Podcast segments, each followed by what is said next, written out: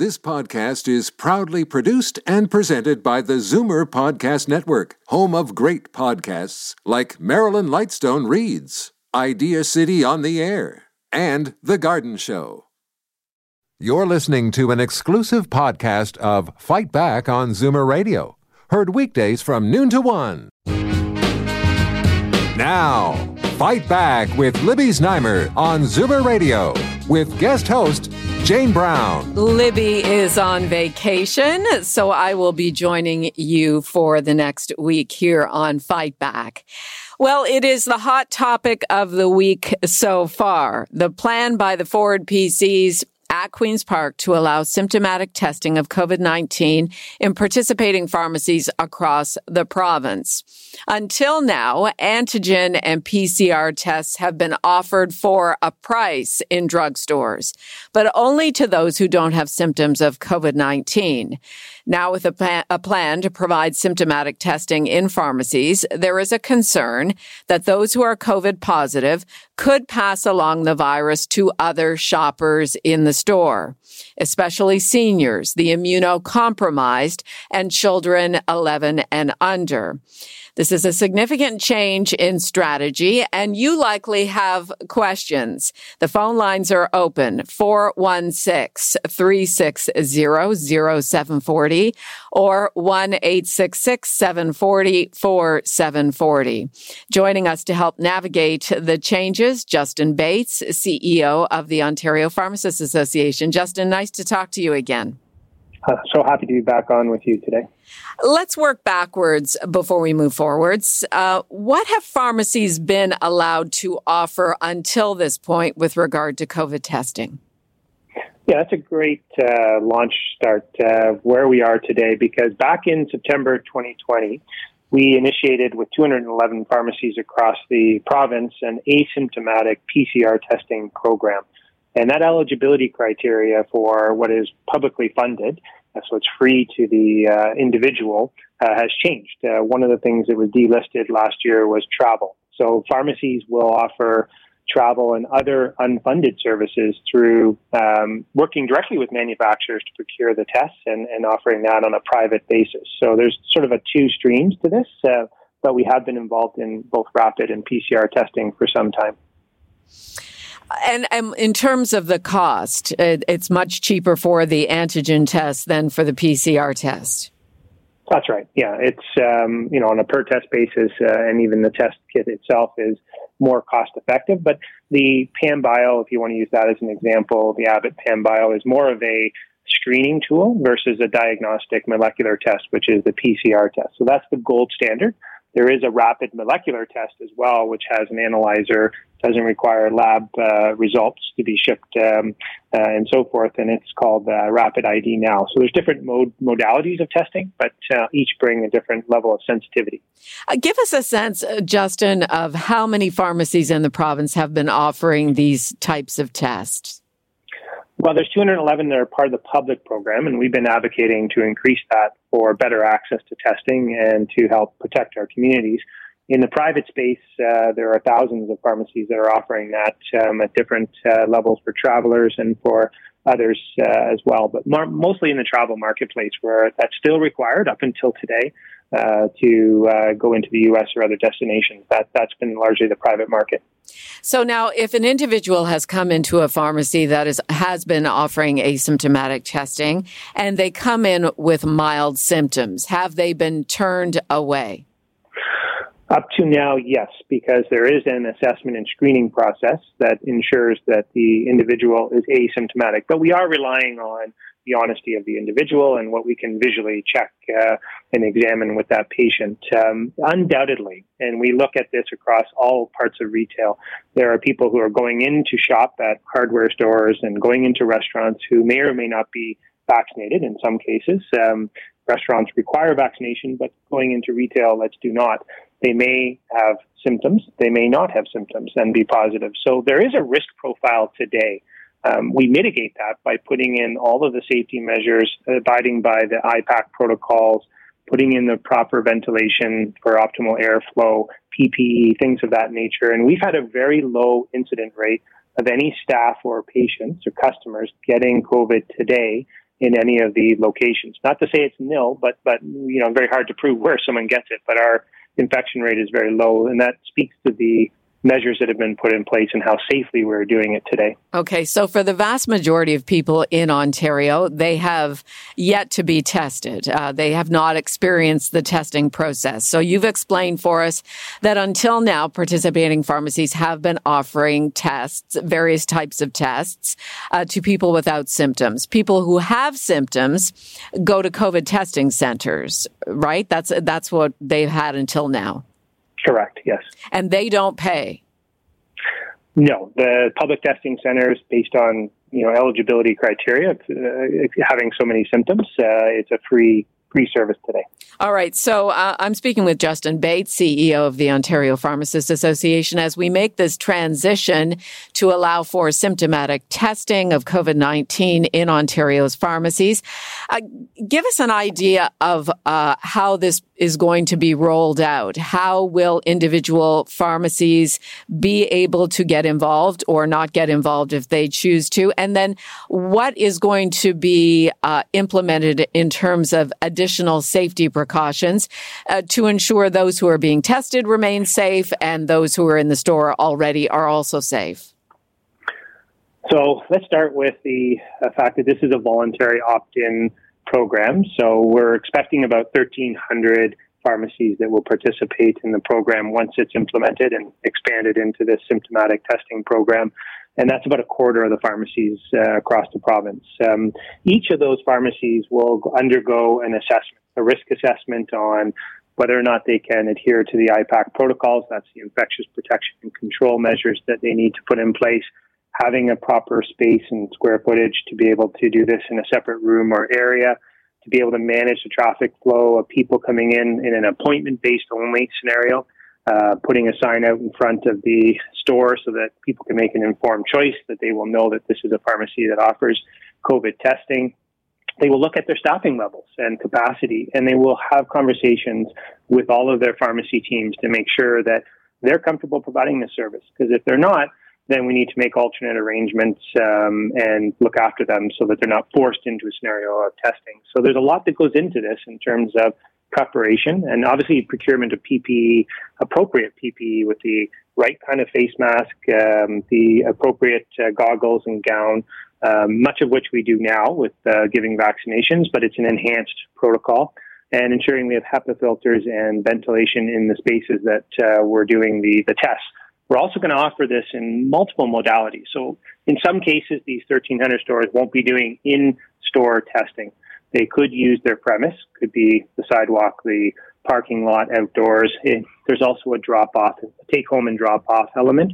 Um, as we've seen in the education space, many education workers are getting test kits. This will also give them another distribution point to drop them off, and then we would ship those samples to uh, to the lab for analysis. So you know, lots of options, um, and it's not for everyone based on you know what they have in their layout of their store and, and how they've implemented uh, the services.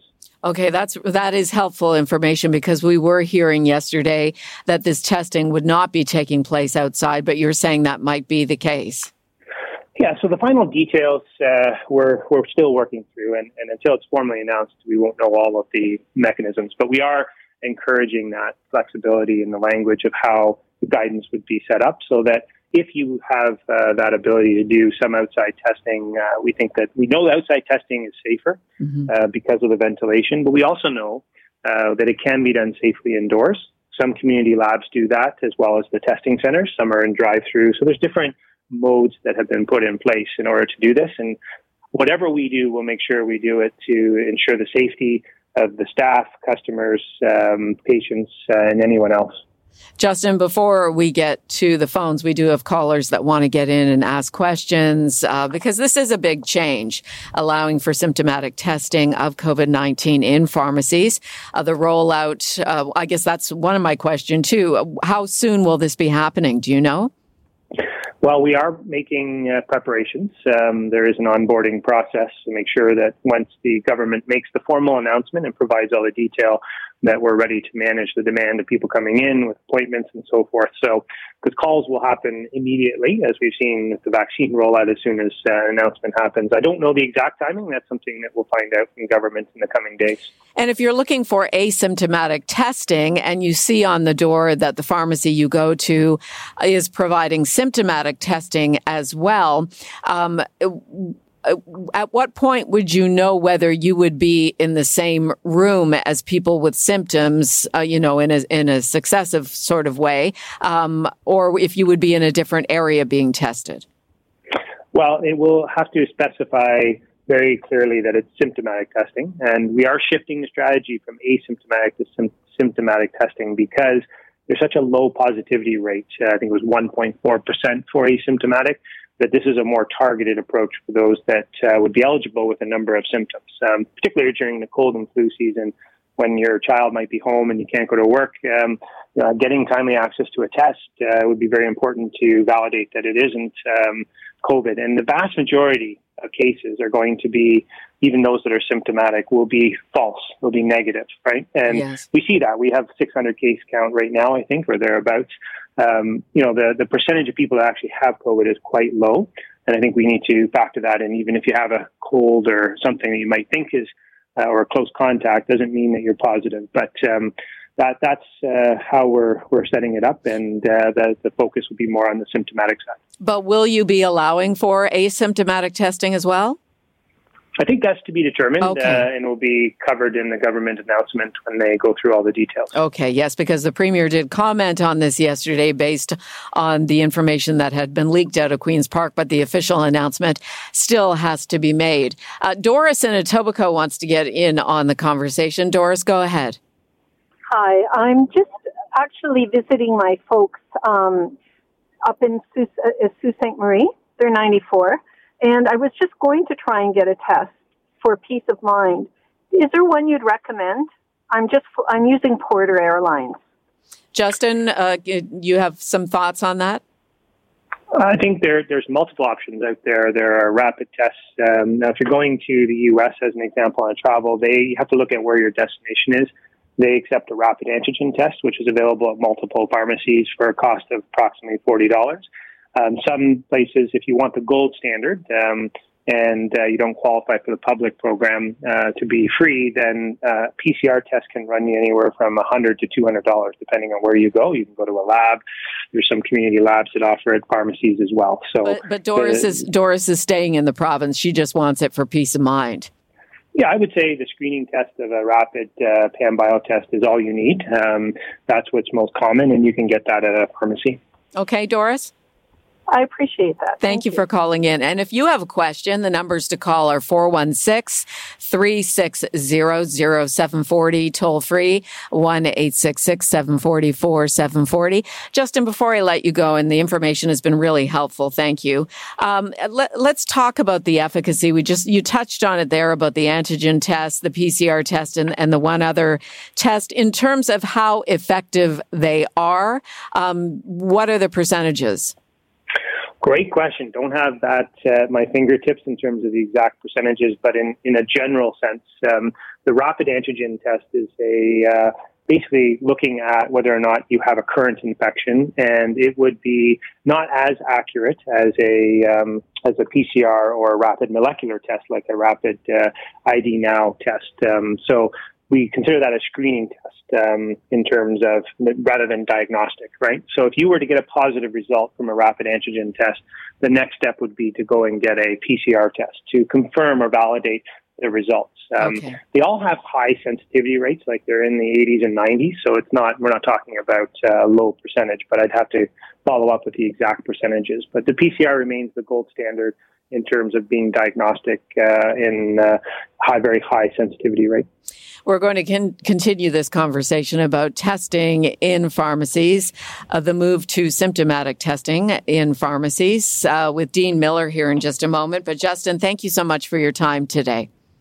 Been my pleasure. Thank you. Justin Bates is CEO of the Ontario Pharmacists Association. Jane for Libby and Dean Miller is here. Pharmacist Dean Miller, President and CEO of Whole Health Pharmacy. Nice to talk to you again, Dean.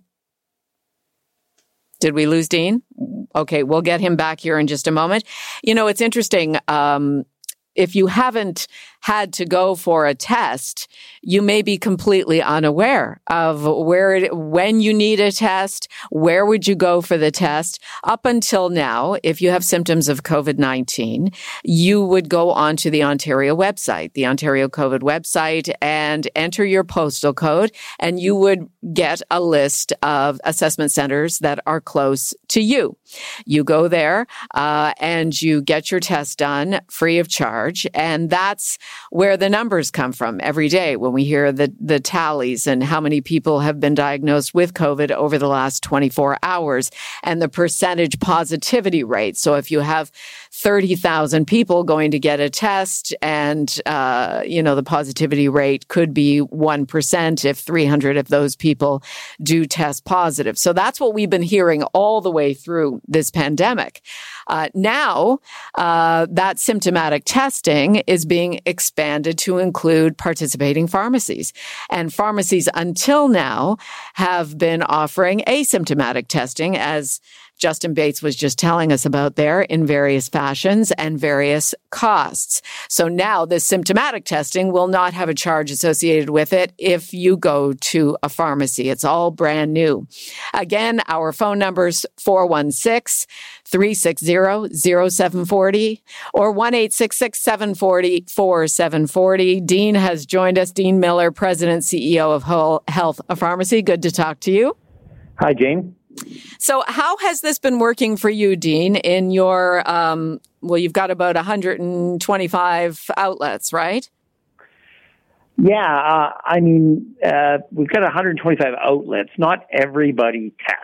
I mean, I just want to make sure sure everybody right. knows that. But right. yeah, it's kind of yeah, a little bit hit and miss. So you you know, listeners have to you know search out exactly the pharmacy because uh, you know you know, you don't want to go go there expecting the test, and you know, nobody's nobody's given it. Mm-hmm. But most pharmacies uh, do some degree of testing. I heard Justin talk about rapid antigen tests. Uh, a lot of pharmacies do that. Okay. And so how has that been working out for you at your stores? I mean, do you typically, are people honest? They come out, they come in without symptoms. Uh, they're looking for a test for their work or for travel. Uh, and, you know, and have you had scenarios where people with COVID symptoms have come in trying to get a test in the pharmacy, which has not been allowed until now?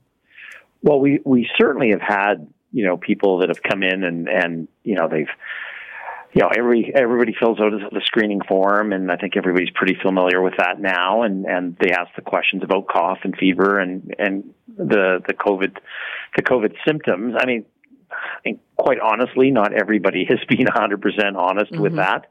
Um, but uh, uh, but I think for the most part, people people understand the pharmacies have been there for asymptomatic testing uh, up to now.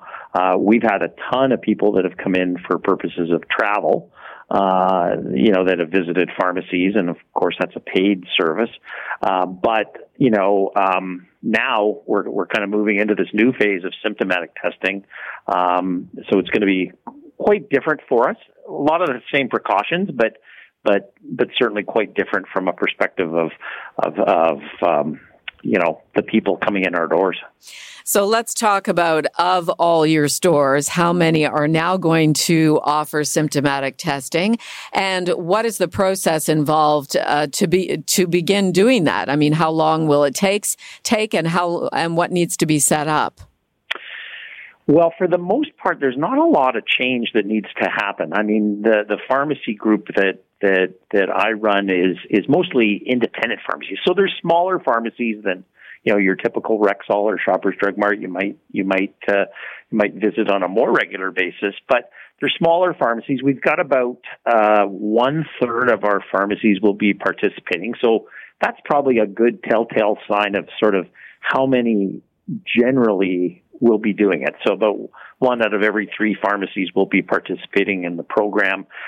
Like I said, we've we've had you know we've been doing this now for about 14 months for asymptomatic patients. So you know most of the precautions are there. Mm-hmm. I mean, there's there's a few things that we've got to do different around you know uh, segregation of, of, of people and ensuring you know, that there's probably a little bit more, uh, you know, separation between the regular uh, patients that are coming into a pharmacy and where the testing is going to happen. But it's not an unsurmountable challenge. You know, we've, uh, like I said, we've been you know, hard at this now for 14 months, and uh, you know, I think pharmacies have been doing a pretty good job with it.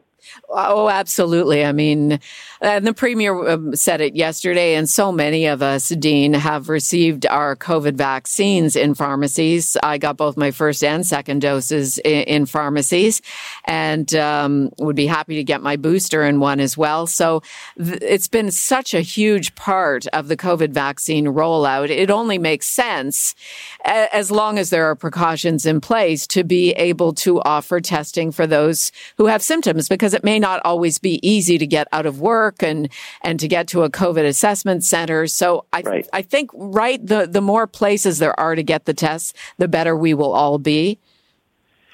Yeah yeah for sure. And i think you know um, for for seniors especially i mean you know coming into your local pharmacy where you probably have a relationship with the pharmacist or the staff already, um, you know, gives you that extra degree of comfort that you're you're going to a safe spot. And as I said, we've been doing this for 14 months already. Um, you know, every pharmacist is armed with with PPE. I mean, uh, you know, most have protective plex- plexiglass barriers up. You know, most pharmacies have counseling rooms that are going to be utilized for for this task um, to you know separate people so that they're you know they're going into a spot that that's that's 100% safe and and well let's say 99.9% safe. Right. And and uh, and they can feel comfortable that that you know the pharmacist and the pharmacy staff uh, have taken all those precautions, cleaning, PPE, uh, you know, separation of, of, of you know people from where the testing is going to happen to you know where they're perhaps uh, you know interacting with the pharmacy staff for for their prescriptions. So so yeah, we're I, you know I think we're we're set because we have been set for a, a long time now, fourteen months. So uh, that's some good reassurance. Uh, before I ask you my final question, uh, and it might catch you a bit off guard, let's go to Daryl in Toronto. Daryl, you have a question, concern? Go ahead. Actually, a couple. I'm find a little confusing here. Uh, about a year and a half ago uh, in the summer, I had a slight headache for a couple of days. I don't usually get headaches, so I went on the government website and I went through all the symptoms, and I all of them were no, except the very last one. You got a headache? I checked to go get checked, which I thought was kind of a, a bit ridiculous. But I went to the hospital and got got a test. Now I'm not sure it was one with the nose swab. I'm not sure which of the two tests that was. Um, also, my other question being, uh, are, if you get this test, is that good for travel purposes to show in places? okay, so well, Dean, Dean, part one of yeah. that at the assessment center, that would have been a PCR test, right? Correct, correct. Okay, yeah. and then for travel, there are various options depending on where you're going. Yeah, it's all about where you're going. Could be a rapid antigen test, you know, uh, if you're if you're going to the U.S. or something. But certainly coming back to Canada, you know, we've heard a lot in the last little while since the borders have opened about, you know, you might even have to get a PCR test before you leave to go into the U.S. for you know a day or two, and and then and then re-enter Canada. Although so, we we just heard Dean uh, from Bob Komsic in the news at noon that they're doing away with that. The Trudeau Liberals are going to make an announcement on Friday that oh, if, okay. if your trip is shorter than seventy two hours, you don't have to have the test. Oh, okay. So that's yep, good that's news. news. to me. I didn't. Yeah. I didn't know that. It's so, brand okay. new. yeah. two, more, two more quick comments. Yes. Um, could this not? Are, are the symptoms the same that you're saying in screen people for symptoms? So, like, if someone comes in and says, oh, "I've had a bit of a headache," yeah, they get the test for free. Uh, yes. Good question. And they can use it for travel. Yeah, I mean, I mean, is that not going to present a problem? No, that's like that. that actually, Daryl. I'm going to let you go, and you can listen on the radio. That was going to be my final question as well, Dean. How will you get around those individuals who say they have symptoms but actually don't to get a free test? I, you know, the simple answer is I don't know if we do. you know, quite truthfully, I mean, a lot of this is is the honesty is the best policy. Uh, uh, uh, scenario. And, and, you know, in all cases, I don't think we can assure that, but it is the same test. And, and, you know, this is not really a travel initiative, uh, but, you know, I, quite truthfully, Jane, I you know I don't know if there's a way around this. Right. I mean, uh, you know, other than you know going through the screening and having a conversation. But you know, I think as pharmacists, we're not there to police this. You know, um, I think early in the pandemic, a lot of you know a lot of people talked about you know let's let's just get as many people tested, let's get as many people vaccinated as we can, um, and I think we'll probably follow that rule of thumb through this new testing initiative for symptomatic patients. All right. Well, we thank you very much for your information, Dean. It was a pleasure to chat again. Thanks, Jane. Pharmacist Dean Miller, President and CEO of Whole Health Pharmacy. Jane for Libby and still to come. This segment is for you if you or a loved one has COPD, chronic obstructive pulmonary disease. On this World COPD Day, expert Henry Roberts joins us and will take your phone calls. The numbers are 416 360 0740 or 1 866 740 4740. You're listening to an exclusive podcast of Fight Back on Zoomer Radio. Heard weekdays from noon to one. Fight Back with Libby Znaimer on Zoomer Radio with guest host Jane Brown. Libby is on vacation. In Canada alone, some 840,000 people have been diagnosed with chronic obstructive pulmonary disease or COPD. In fact, an estimated 384 million people worldwide, 384 million people have COVID or have, yeah, I'm so used to saying COVID, have COPD, which is the third leading cause of death globally. If COPD has affected your life or someone you love, please give us a call to share your story or to ask questions of our expert. Numbers to call 416-360-0740, toll free 1-866-740-4740. Henry Roberts is a member of the Executive Committee of COPD Canada, and he joins us for the half hour here on Fight Back. Henry, nice to have you with us.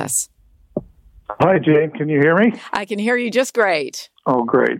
Let's Good, thank you. yeah, yeah. Thank you so much for being on with us. Uh, let's talk about what leads to COPD.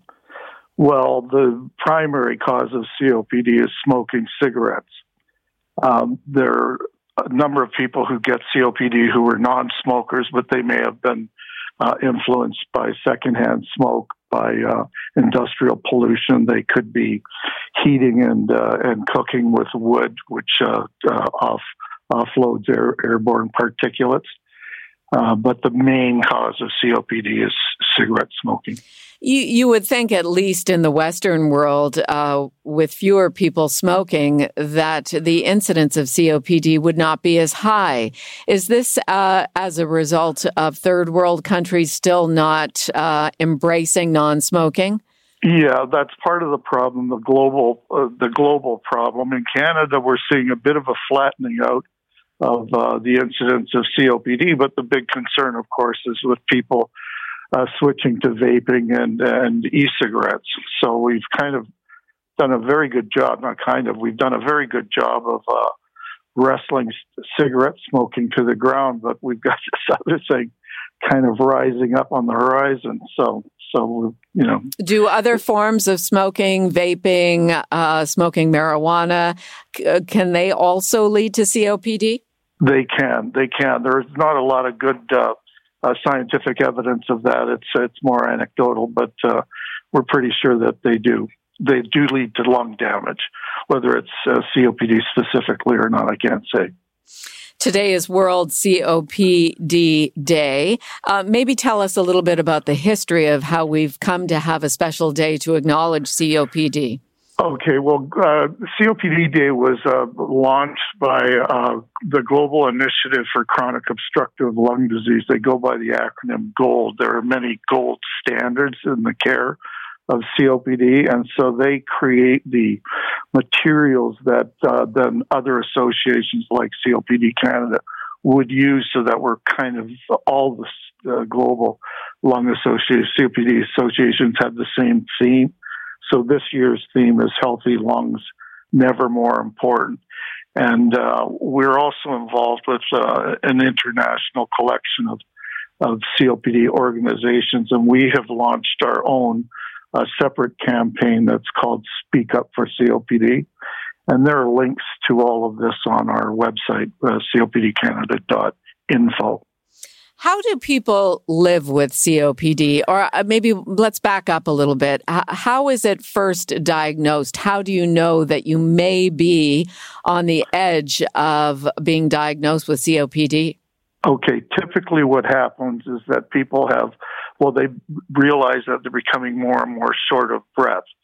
Now, COPD affects an older population, uh, and a lot of people explain that shortness of breath by getting older or being out of shape when in fact it's COPD starting to present itself. Many people have an event, so they're running across the street and they, they become so short of breath that they begin to panic and they end up in hospital. Uh, the diagnosis of COPD is through a breath test called a spirometry test.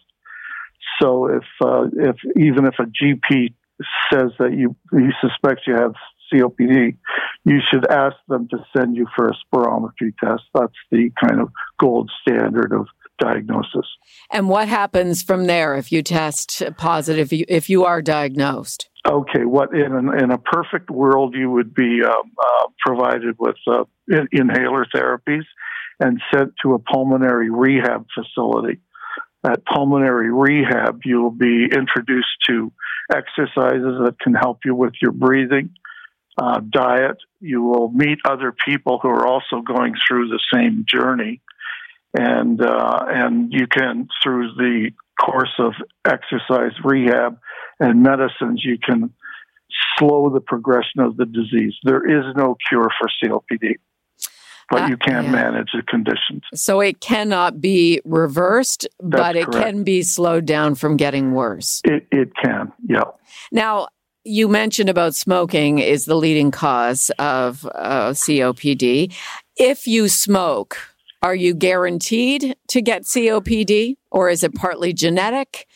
Uh, well, there is a genetic aspect to COPD. It's called alpha 1 antitrypsin deficiency. And there is an association that's totally focused on alpha 1. The alpha 1 people, these are people who are very susceptible to getting alpha 1 emphysema as a result of smoking. They don't have uh, the same kind of uh, lung protections that we have. There's a, they're missing a protein, I believe it is. But uh, there is no uh, absolute that if you smoke, you will get COPD but a lot of smokers do end up with emphysema, which is one of the forms of COPD. Mm-hmm. The second large category of COPD is chronic bronchitis. In the case of emphysema, what's happening is that you're destroying uh, your alveoli, the little air sacs, and we have millions of them in our lungs, and they lose elasticity. So it becomes very difficult to exhale in particular. So if you can imagine um, uh, blowing up a, a, typical balloon, and the elasticity of the balloon pushes the air out when you when you release it. Now imagine blowing up a typical uh, Loblaws grocery bag and releasing it. The air doesn't like naturally come out, right? It seeps out, and that's a similar way to look at emphysema in the lungs. Chronic bronchitis, which is the other large category, is an inflammation of the uh, of the lining of the bronchial tubes, and they uh, you know they become less very inflamed and uh, they produce a lot of mucus and phlegm, which you try to cough up. But it's been described to me people with the chronic bronchitis form of COPD, they wake up, they feel like they're drowning in their own phlegm. Wow. So these are very serious conditions and, and they really have to be managed properly. I'm with Henry Roberts. He is on the executive committee of COPD Canada, and he's joining us here on Fight Back for World COPD Day. And we welcome your calls if you are living with COPD, if you have a loved one, to share your stories. If you have any questions of Henry Roberts, the number to call is 416 360 0740. We also have a toll free line, 1 866 744 740. Henry, what's what is your personal connection to COPD? Okay, well, uh, uh, I'm actually from the, the publishing business, and one of my best friends who is in the advertising agency business uh, was diagnosed with emphysema. This was 17 years ago. And so she contacted me and another friend who was in publishing and and and, and noticed as soon as you get a disease, you try to do research on the disease. Anyway, at that time, there was really nothing. There were no associations in Canada totally focused on COPD. So we started COPD. I'm one of the co-founders. We start COPD Canada to provide information for people and also to create a community of uh, COPD patients from coast to coast using the internet to knit them together. And anyway, so so you know, I have a very personal tie into this in that I watched Mary go from diagnosis to death over the course of 13 years. Hmm. Uh, and also, we uh, we were involved in the uh, creation of a support group at Toronto Western Hospital, and they've been extremely helpful in getting the association off the ground. So, and Henry, how did your friend Mary? How did how did she live during those thirteen years? Was I mean, you talked about waking up and feeling like you're drowning in your own phlegm. Was she? I mean, was a lot of her life uncomfortable and desperate as a result of the disease?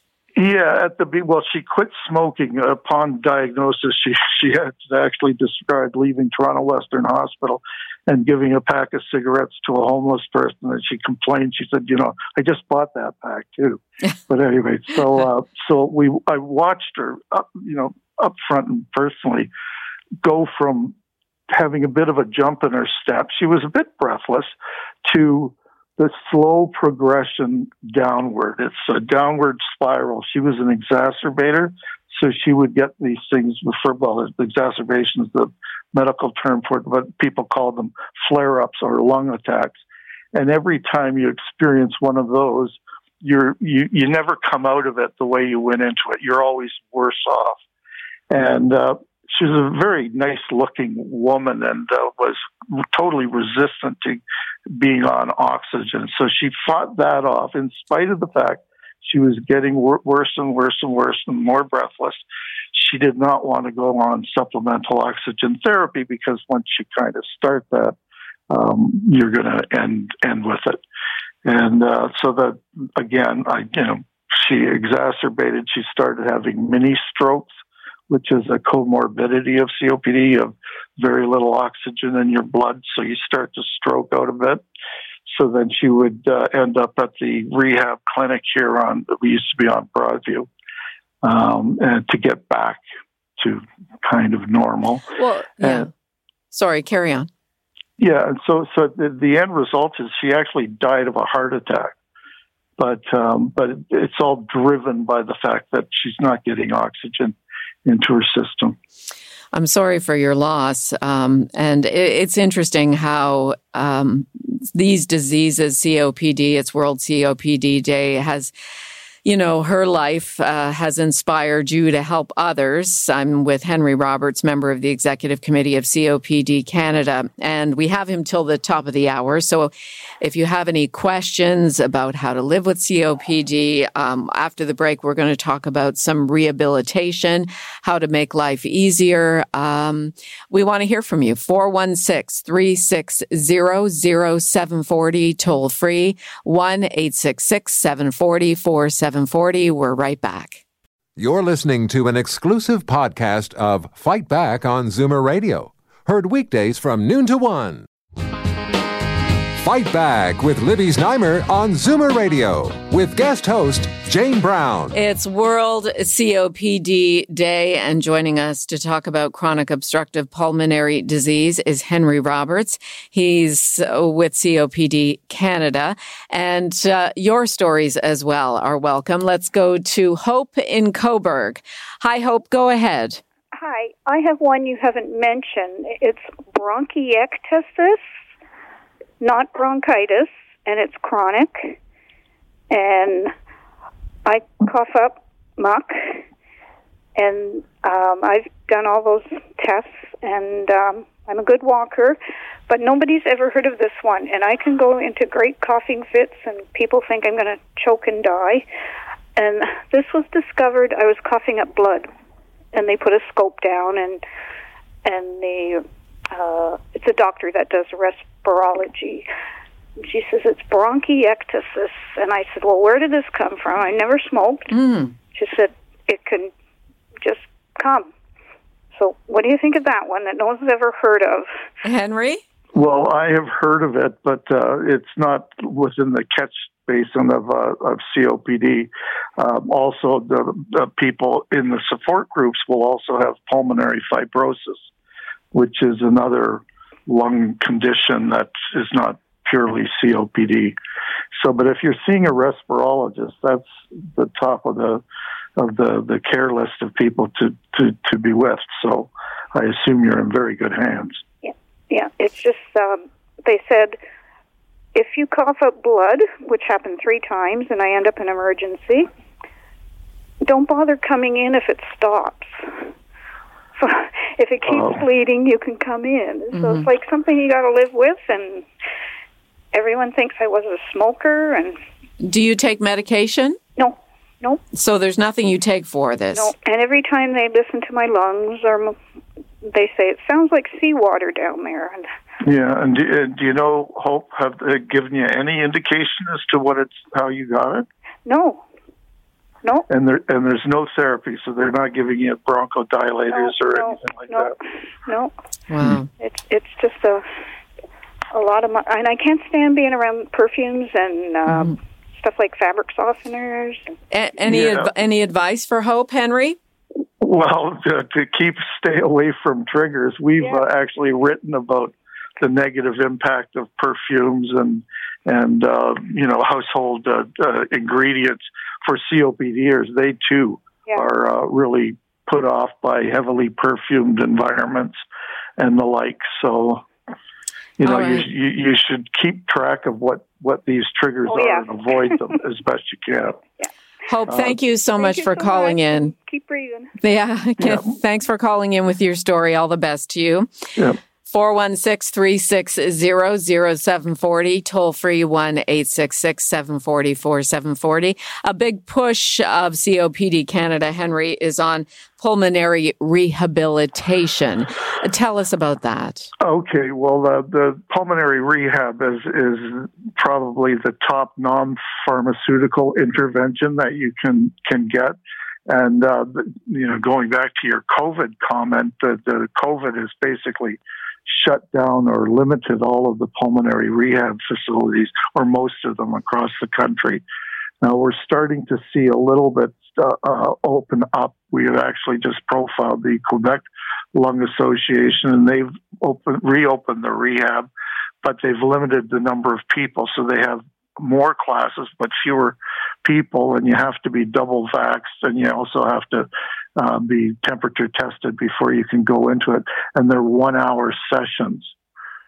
So um, uh, the Toronto Western Hospital Pulmonary Rehab Facility, which is an excellent one, uh, they have not yet op- reopened. I was speaking to them the other day, and they're hoping to reopen to for only the most critically ill um, lung lung disease people, and uh, that's in January and February. But it, again, the classes will be curtailed and a small attendee.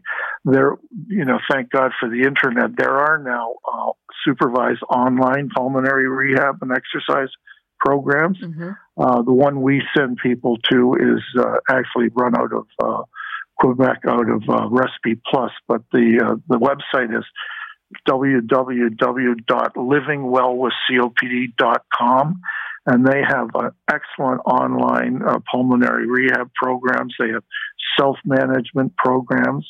Uh, so I highly recommend that uh, people go to that website Okay, uh, living for more information. Yeah, for more information, livingwell with COPD.com.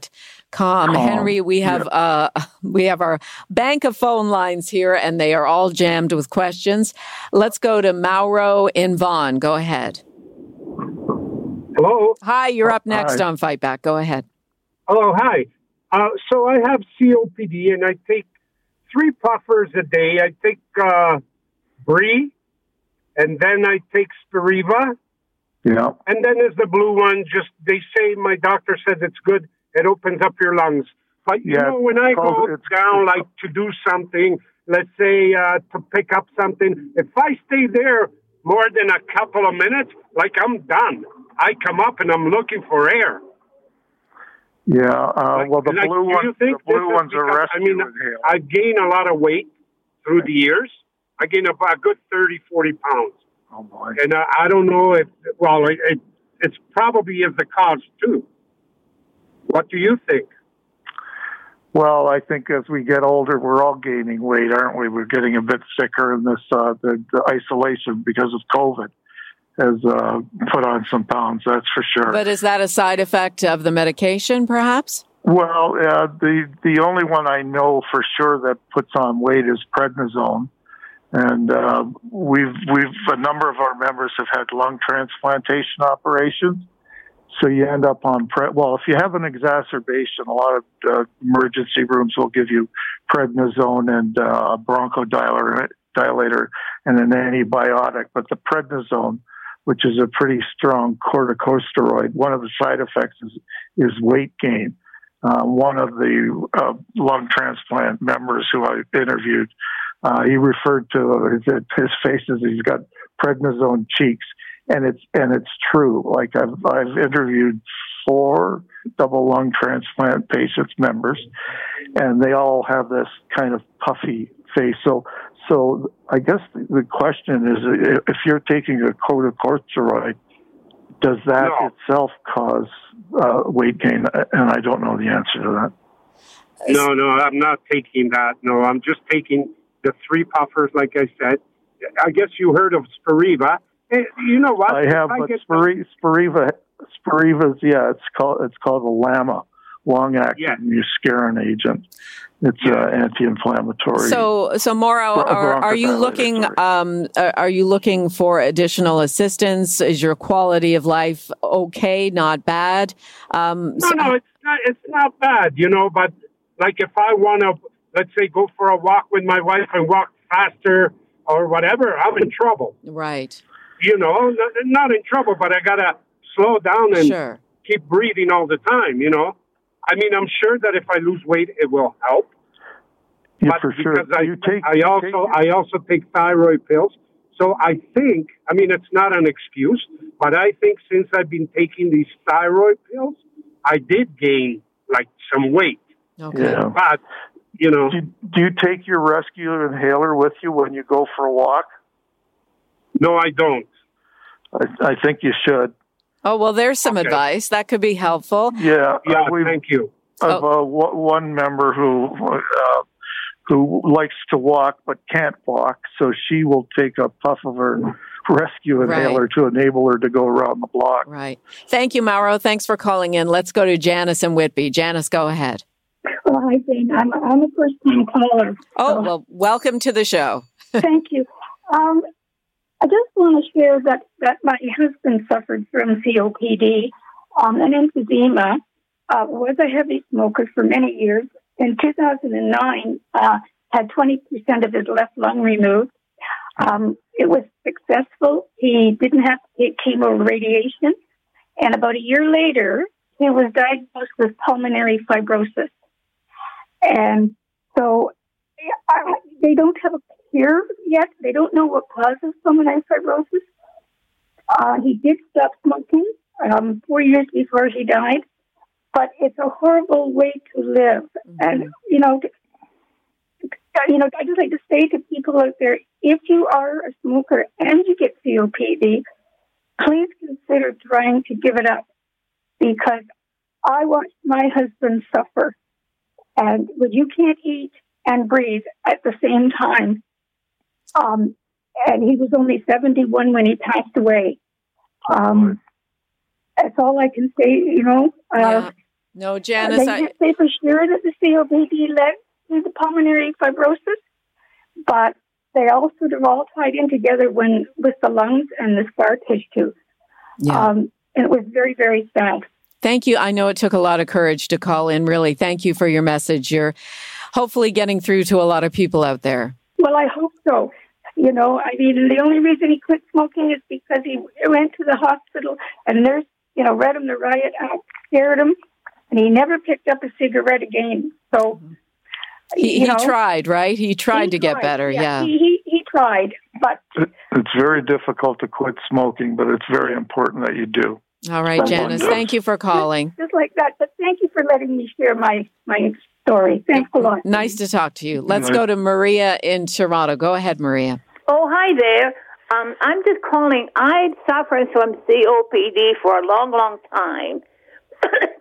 Excuse me. But thanks to my doctor, um, the inhaler that she, we tried different ones, and the last one that I've been on had increased my breathing capacity by 10%. Okay. So I got better with this inhaler. And I carry an emergency inhaler with me because I find when it's really, really cold outside, the cold affects my breathing or the heat. Yep. But otherwise, my life is terrific. Oh, that's good. That's a that's a good that's good to hear. I know. It just it scares me when people talk about dying and things like that, which I'm the opposite because I really did. I quit smoking in 1999, and as the doctor says, if I had kept smoking, I would have had emphysema. Yep. So I'm glad I did when I did, and thank God to my doctors, I'm having a good life now. Maria, no problem breathing. Thank you so much. I really appreciate you calling okay, in. Thank you. Bye bye. That's a nice way to uh, to end our conversation. Uh, Henry. Henry Roberts uh, with COPD Canada. I guess you know we've got another minute here uh, for your final messages uh, to people on this World COPD Day. Well, uh, there's a, a, ton of information on our website, www.copdcanada.info. You'll also see the launch of this global campaign, Speak Up for COPD, there, as well as videos. I think you'll all become familiar with uh, the Speak Up for COPD um, uh, slogan over the course of the next year. We also, last year, we launched the uh, patient charter for COPD. My wife calls it the uh, COPD Bill of Rights. That is also on our website, and uh, I, I highly recommend you look at that because it has six basic rights for the COPD patient: the right to, you know, proper diagnosis, the right to uh, for uh, rehab uh, facilities, the right to um, uh, spirometry tests, and so on and so forth. So, um, please visit our website. And membership is free of charge, and we never rent or lend our list, so nobody will ever bother you if you become a member. This has been really informative. Henry, thanks so much for your time. Jen, Jane, thank you ever so much. Henry Take Roberts care. is on the executive committee of COPD Canada and we've been having this conversation on World COPD Day. Jane for Libby, and tomorrow, make sure you join us uh, right after the new news when Stephen Del Duca will be our special guest. He has a great idea to give you tax back on uh, winter tire purchases. So we'll hear about his proposal uh, ahead of next spring's election. Winter tire tax credit. That's uh, a new idea by the Ontario Liberal Party. Will it be enough for you to vote Liberal? Until then, have a good day. The news with Bob is next, and then the number ones at one.